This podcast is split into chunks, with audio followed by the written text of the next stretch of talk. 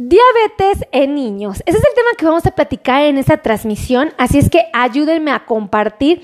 Compartan esta transmisión porque el tema está increíble. Va a ser de gran utilidad para los niñitos y muy útil para los papitos de los niños que están preocupados por esta enfermedad. Déjenme decirles que a los niños frecuentemente les afecta la diabetes tipo 1. Es una diabetes donde propiamente el páncreas es completamente incapaz de producir insulina. Existen varios factores que van a provocar esto, pero tengo que decirles que esta condición afecta a los niños y pueden ser niños delgaditos o bien pueden ser niños gorditos, o sea, esto no es como una limitante. La diabetes tipo 1 es muy frecuente en los infantes y tengo que decirles que cuando un paciente tiene diabetes y tiene diabetes tipo 1, normalmente siendo niños es importante tomar en cuenta cómo se va a distribuir la energía, ¿ok? Es decir, los alimentos, cómo se van a estructurar, cómo se van a acomodar en el transcurso del día. Déjenme decirles que cuando se hace una dieta para una persona que tiene diabetes tipo 1, lo conveniente es que propiamente hagamos una dieta con el 55. ¡Oh! ¡Espérense! Tadeus me acaba de regalar corazones. ¿Eso qué significa? ¡Oh! Nunca había recibido, Tadeus, corazoncito, 3 corazones. Supongo que es algo bonito porque en Facebook nos regalan. ¿Qué nos regalan en Facebook? Estrellitas. Y aquí veo corazones. Gracias, Tadeus. Nos ha enviado 3 corazones. ¡Wow! Muchísimas gracias. Un besote a Tadeus. Gracias por regalarnos corazones. ¡Ah, son monedas! Me pone Tadeus. ¡Oh! Es dinero. ¡Wow! Esto es nuevo. Estoy conociendo esta dinámica de Facebook. Ah, no. Denme un coco. Doctora, no se confundan, no está en Facebook, está en TikTok. O sea, TikTok es otra plataforma muy diferente a Facebook. Ay, bueno, es que para mí esto es nuevo, amigos. Gracias a Tadeus. Un besote. Gracias por esos primeros 3 corazones que he recibido en la historia de TikTok. Me los voy a guardar por el resto de mi vida aquí. Mis primeros corazoncitos. Ah. Vale, vamos a hablar entonces de lo que viene siendo, pero compartan. Tenemos 402 me gusta. ¡Wow! Esto es muy bueno. ¡Ay! Nos acaba de regalar unos conitos así. ¿Esos conitos qué significan? O sea, ¡ah! Yo nada más veo que todos los niños que hacen TikToks en vivo agradecen cuando les regalan conitos, corazoncitos, diamantitos. He visto que les regalan y todo bien bonito, ¿no? Pero ahorita esos conitos, así que de fiesta también bonitas. Muchas gracias, Tadeus. Supongo que también son monedas, ¿verdad, corazón? Digo, supongo. Dice, son como más dinero. ¡Oh! ¿Más? Dios mío, ¿qué voy a hacer con tanto dinero?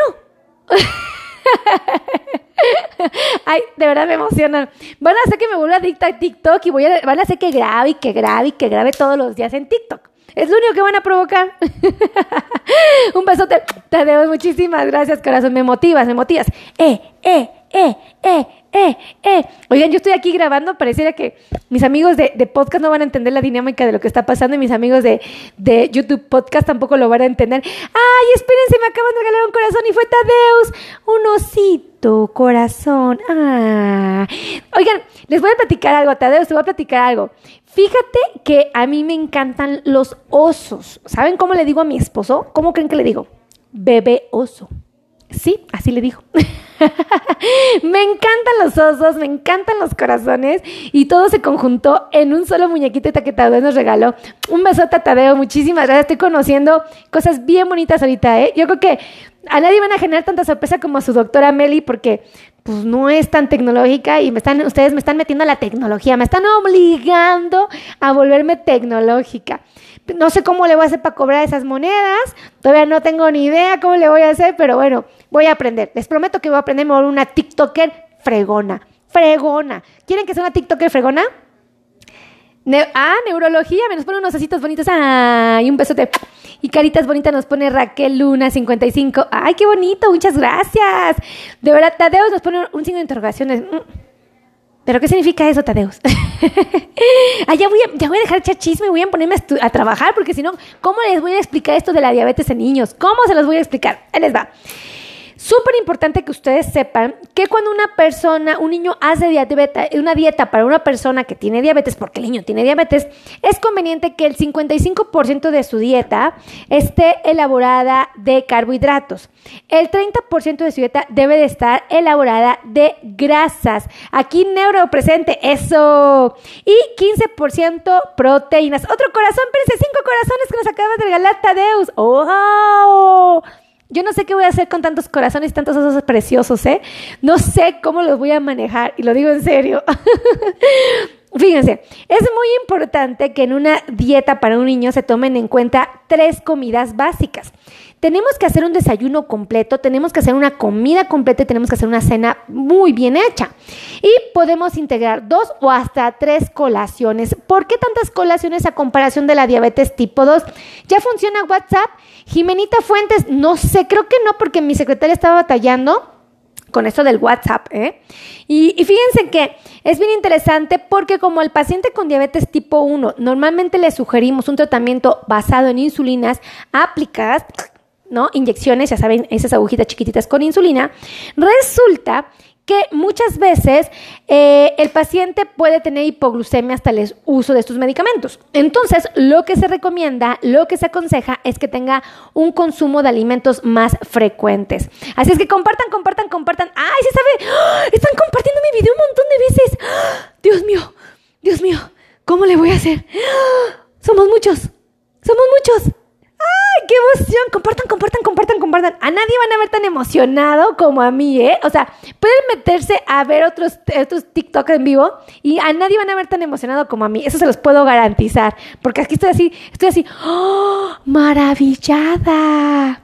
¡Ay, Tadeus! Es que te cambiaste el nombre, corazón. Muchas gracias por regalarme. Tadeus es Tadeo. Ah, dice, nada más que nota de mis cuentas. Ay, mi corazón tan hermoso. Mi niño precioso. Gracias por regalarme esos corazoncitos y ese osito de verdad de corazón. Ay, está robando. Este niño desde que lo conocí me robó el corazón, déjenme decirles, me cayó re bien. Es una leyenda aquí en Food Medical Center, Tadeo. Es una leyenda, se los juro por Dios, de verdad. Bueno, pero déjenme platicarles. Entonces, es bien importante que ustedes sepan que necesitamos hacer una planificación de comidas a fin de que aseguren un crecimiento normal. Además de coincidir con la curva de acción y la insulina exógena que se aplica en el niño que tiene diabetes. Ahora, las comidas deben de ser pequeñitas y frecuentes. ¿Con qué fin? Con que propiamente nosotros le estemos dando al niño una cantidad suficiente de carbohidratos en el transcurso del día para que esté activo. Dice, y los confetis igual se los mandé. ¡Ay, claro que sí, Tadeus! Claro, ya supe que eras tú el que me regaló el osito del corazón precioso, los confetis bonitos y me regalaste los enormes corazones rojos, de verdad. Un besote, salúdame mucho a tu mamá y a tus hermanitos y a tu primo, a tu tía, a todos salúdamelos por allá, corazón. De verdad, no sabes qué. Oigan, ya estoy teniendo una charla personal con Tadeo, pero pues es que me cae re bien el niño. De verdad, se los digo en serio, a mí me cae re bien. Yo creo que él y yo en otra vida fuimos cuatachos, ¿no? Yo creo que sí. Porque como que hay una simpatía natural. Bueno, déjenme platicarles. Ustedes sí me dejan platicar, yo soy la que me estoy yendo locamente. Eso sí que les voy a sugerir que tengamos que evitar las frituras. Las papas fritas no son buenas ni para los pacientes que tienen diabetes ni para los que no tenemos diabetes. Es muy importante evitar las hamburguesas, los frutos secos, por supuesto los pasteles, las golosinas, el uso de la mantequilla, de la crema de leche, así como de los quesos. Y es muy importante tener en consideración el tipo de cocción con la que vamos a preparar los alimentos de un niño que tiene diabetes. O una persona que tiene diabetes también puede cumplir con estas reglas. Hay que hornear la comida, hay que ser muy cuidadosos con el punto de ebullición y hay que comer también a la parrilla. Son buenas opciones que tenemos, ¿ok? Me pone neurocirugía, ¿de cuál es su especialidad? Yo me dedico específicamente al manejo del paciente que vive con diabetes y todavía de manera más específica mi trabajo es ayudar a cicatrizar las heridas en los pacientes que viven con diabetes. Eso es a lo que yo me dedico. Ahora, súper importante, cuando un niño se le ofrezca leche, ¿ok? Es importante ofrecerle leche descremada porque nos va a ofrecer menos grasita, ¿ok? Y cuando a los niños se les ofrezca huevo, que es una fuente de proteína extraordinaria, lo recomendable es que nosotros tomemos en cuenta que puede comer de 2 hasta 3 veces por semana el huevo. ¡Bienvenidos a todos! Dice María Ruiz Díaz, anda aquí conectada. ¡Un besote! Dice... Sí, pero el área de nutrición, pediatría, etcétera, no entiendo, Neuro, ¿qué intentas preguntarme? Ok, vamos a seguir, espérense, tengo mucho que platicarles. Ahora, ponderar el uso de carne roja y utilizar pescado y pollo puede ser una excelente idea. El pescado y el pollo es una herramienta muy, pero muy valiosa para ofrecernos propiamente proteína y acompañar perfectamente, por ejemplo, a los cereales. Es una maravilla esto. Una dieta rica en fibra, de la variedad soluble reduce la hiperglucemia. Acordémonos todos que puede haber una condición donde los niveles de glucosa se empiezan a subir por una mala elección de los alimentos, y a esto obviamente cuando está fuera de rangos aceptables es como le llamamos hiperglucemia. Ahora, y hay una necesidad de insulina, así como el colesterol total y el LDL. Entonces, hay que ser muy cuidadosos y obviamente ser conscientes de que afortunadamente el uso de la fibra nos puede reducir la aplicación de unidades de insulina y nos puede ayudar a controlar perfectamente el colesterol, tanto total como el colesterol malo, que es el LDL. Ahora, una dieta rica en fibra necesita suplementos. Sí, vamos a necesitar suplementos como el zinc, vamos a necesitar suplementos como hierro y por supuesto como el calcio. Ahora, cuando nosotros hacemos una dieta rica en fibra, tenemos que ser conscientes de algo bien importante. Ay, no me he percatado que me está dando la sombra feo y aquí en YouTube me van a ver toda chueca. A ver, amigos, me voy para acá. Espérense, acompáñenme ustedes, perdónenme. Es que grabar a diferentes cámaras cuando está entrando el sol y nunca grabo tan tarde. Yo siempre grabo mucho más temprano. Ahí está. Amigos de Facebook, de podcast, bienvenidos. Entonces, súper importante que ustedes consideren que cuando una persona hace una dieta rica en fibra, vamos a tener probablemente flatulencias. Es muy probable que tengamos calambres de tipo abdominal y, por supuesto, molestias intestinales. ¿Qué les recomiendo si ustedes comen fibra? Es que siempre la acompañen de suficiente agua para que evidentemente nosotros no vamos a sufrir de estreñimiento por un exceso de fibra. Entonces, ahí les doy un tip súper buenísimo. Ahora, vamos a hablar del omega 3. Todos sabemos que el omega 3 es sumamente útil en la dieta de una persona que vive con diabetes. Déjenme decirles que es súper importante el consumo de estos alimentos. Específicamente, yo les recomiendo que sean muy respetuosos y que aprendan a comer de manera extraordinaria al frijol rojo, al frijol negro. Naturalmente, aprendamos a comer de manera responsable a la mostaza, a la nuez de Castilla y, por supuesto, a los vegetales de hojas verdes. De verdad, créanme que estos alimentos te van a ofrecer una cantidad súper importante de omega 3 que nos van a dar, de verdad, muchos beneficios a nuestra dieta. Ahora, sal. ¿Qué pasa con la sal? Muchas personas son muy inocentes y consumen sal, ¿ok? De manera exagerada. Y eso es un gravísimo, gravísimo error. ¿Qué les recomiendo? Que naturalmente me hagan favor de ser responsable con la sal. Traten de evitar lo que es la papa frita. Traten de evitar, por ejemplo, las sodas que tienen muchísimo sodio. Traten de evitar aquellos elementos donde haya sodio, específicamente, ¿no? Pero para que usted lo pueda identificar de una manera más precisa, eviten aquellos alimentos que tengan un alto contenido de sal. Punto. Es muy fácil de identificar. Ahora, los niños toleran bien la ausencia de los edulcorantes en la dieta. ¿Esto qué significa? A veces los papitos hermosos están muy preocupados porque dicen, ay, pobrecito de mi hijo, sé cómo le voy a dar un arroz con leche sin azúcar. Y yo, señora, la leche ya tiene azúcar. No necesita que usted le ponga más. Nosotros culturalmente estamos mal acostumbrados y le ponemos al arroz con leche más azúcar. Pero la verdad es que con lo que tiene es suficiente. Ay, es que pobrecito de mi hijo, le voy a dar un durazno y el durazno no es suficientemente dulce. Y Y entonces uno dice, señora, el durazno es suficientemente dulce. Nosotros estamos mal acostumbrados a comernos el durazno en almíbar y es mucho más dulce. Entonces nuestro paladar ya se acostumbró, pero el niño no te lo exige. Nosotros le vamos a enseñar malos hábitos al niño y le vamos a enseñar que el durazno es más rico enlatado y es más rico en almíbar. Y esto es malo para él. Lo que él tiene que hacer es aprender a disfrutar al durazno en condiciones naturales. Entonces uno dice, oh, muy interesante, ¿no? Ahora, tenemos que prevenir la hipoglucemia inducida por el ejercicio. Esto es bien importante en la diabetes tipo 1 porque el niño es sumamente activo. El niño está así, corre, desesperado, echando cotorreo, feliz, subiendo, bajando la resbaladilla, aventándose del columpio. Bueno, hace mil cosas un niño. Obviamente, cuando el niño aumenta su actividad física es porque está ocupando energía.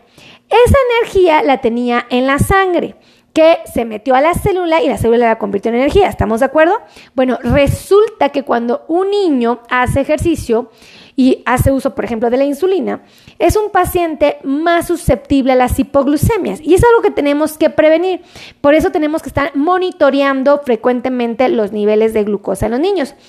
Déjenme decirles que existe lo que viene siendo una condición bien interesante. Existen aparatos para poder monitorear estos niveles de glucosa. El más sencillo, el más económico, el más práctico y el más eficaz en el sentido de que, pues, es muy sencillo de ocupar. Es el glucómetro. Esa es la verdad. O sea, un aparatito que es chiquitito, que ustedes lo han visto.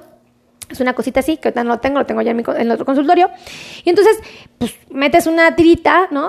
Picas tu dedito, entra en contacto la tirita con la sangre y reporta los niveles de glucosa. O sea, no es nada del otro mundo. Creo que todos lo conocemos, ¿verdad? Bueno, pues déjenme decirles que esos aparatos son de gran ayuda. Son una herramienta valiosísima que todos los pacientes con diabetes deben de tener. Y no es para menos. Un niño que tiene diabetes también. Y lo tiene que aprender a usar, aún siendo un niño, ¿vale? Porque él tiene que aprender a identificar a su cuerpo. Tenemos que irle enseñando poco a poco. Ahora, déjenme decirles que mucha gente me pregunta acerca de los edulcorantes. Y, me pone... Ahorita les platico, ahorita vamos a poner a platicar los comentarios, pero espérenme, déjenme platicar de los chocolates y los dulces. Normalmente los chocolates, los dulces y las golosinas que están diseñadas para pacientes que viven con diabetes contienen sorbitol, el cual puede producir diarrea osmótica, ¿ok? Y un malestar abdominal considerable. Esto es importante que lo sepan para que los papitos hermosos que están viendo este video no apliquen la de, le voy a comprar a mi hijo un chocolate para paciente que vive con diabetes. Tienes que saber, sí, cómpraselo, pero tienes que saber que existe la probabilidad de que este pequeñito, después tengo un problema de diarrea. Perdónenme. Estoy en mi colación. Y estoy grabando en vivo con ustedes. Soy una irrespetuosa, ¿verdad? Es que TikTok me encanta. En TikTok puedo ser yo. En TikTok bailo. En TikTok canto. En TikTok me dejo llevar. No me importa nada. Ya se estoy comiendo frente a ustedes. Esto no es tener vergüenza. Díganmelo. Doctora, no tiene vergüenza. Ay, ¿pero qué estábamos platicando? Ya me fui, con la diarrea osmótica y lo que es el malestar abdominal por el uso de golosinas o de chocolates que tengan componentes como el sorbitol. Ahora, deben de conocer la influencia de los diversos alimentos sobre la glucosa. Eso es indispensable que lo sepan. ¿Por qué es indispensable que lo sepan? Porque a veces mis pacientes me dicen, ay, doctora, pues es que, ¿qué tanto es tantito? Y yo, ¿qué tanto es tantito, doña Rosita?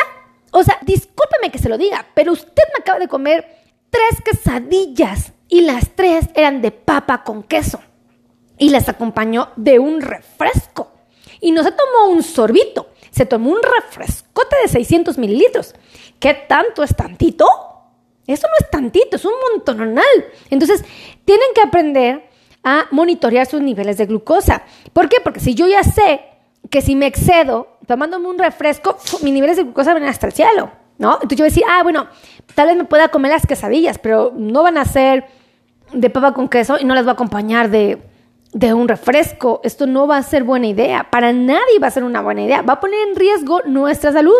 Ahora, eso sí es bien importante. Deben de alimentarse de comida saludable. Tenemos que evitar a toda costa lo que es la comida chatarra u otros elementos poco saludables.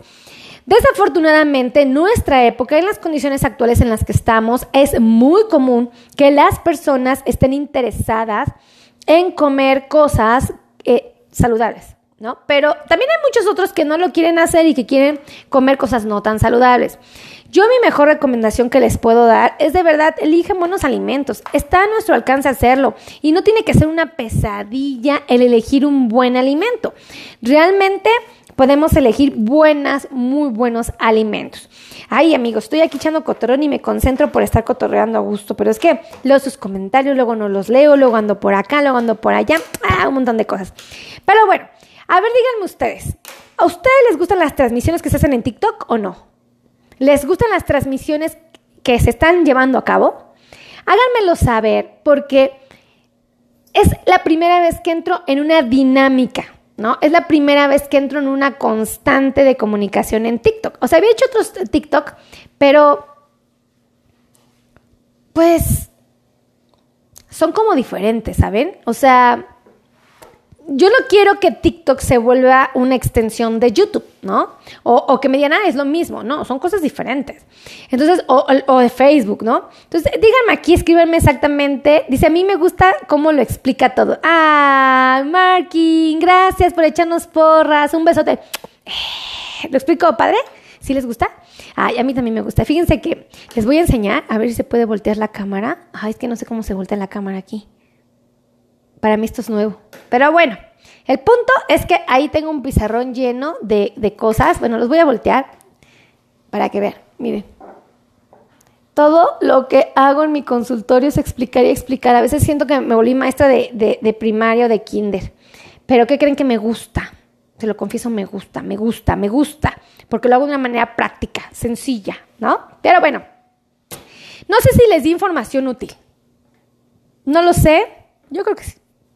Perdónenme, yo creo que sí, pero estaba tan eufórica, tan emocionada en esa transmisión en vivo y con tanta gente conectada y luego regalándome cositas mi amigo Tadeo, hermoso, mi niño precioso, que de verdad, o sea, me voy así, alocada, y hablo como perillito.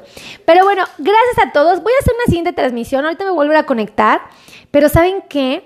Voy a preparar otro tema, porque es que tengo que preparar un montón. Ahorita fue una conexión casual, se los juro, porque dije, vamos a echar cotorreo con mis amigos, pero yo creo que a ustedes los voy a poner como en Big Brother, ¿saben? Me gustaría que TikTok fuera como mi Big Brother. Ah, y ahí, miren, ustedes ahí, en ese rinconcito, viendo todos los movimientos de la doctora Meli entrando y saliendo del consultorio y preparando sus temas, y luego cuando empieza a hablar en Facebook, cómo se le cae la cámara y cómo se desconecta, y bueno, un montón de cosas, ¿vale? Muchísimas gracias, que Dios los bendiga. Gracias a todos los que me dieron me gusta, 724 me gustas, muchísimas gracias. Me pone, neurocirugía, no te vayas. Ay, no me quiero ir, pero es que tengo que estudiar, tengo un montón de libros ahí en el cajón que tengo que abrir para poder desarrollar mis temas, o sea, un montón. Entonces, me encanta, me pone Ramses. Muchísimas gracias, Ramses. Dice, buenas tardes, doctora. Oiga, tengo una pregunta. ¿Sabes algo de los relojes que checaran la glucosa? Hay cosas muy novedosas, pero todavía hay detallitos en ciertas cosas. No sé de los relojes exactamente. Dice, lo entiendo, también lo hago, neurocirugía. Ay, sí. Saludos desde Chile. Bert Mac. Ay, Berta. Ay, sí, Berta. Un besote, de verdad. Así es que ya me voy, amigos, porque si no, no voy a terminar de hacer las cosas que tengo. Tengo 1000 pendientes. Los quiero mucho, que Dios los bendiga. Yo te me conecto un ratito más, te los prometo, ¿vale? Un besito. Adiós.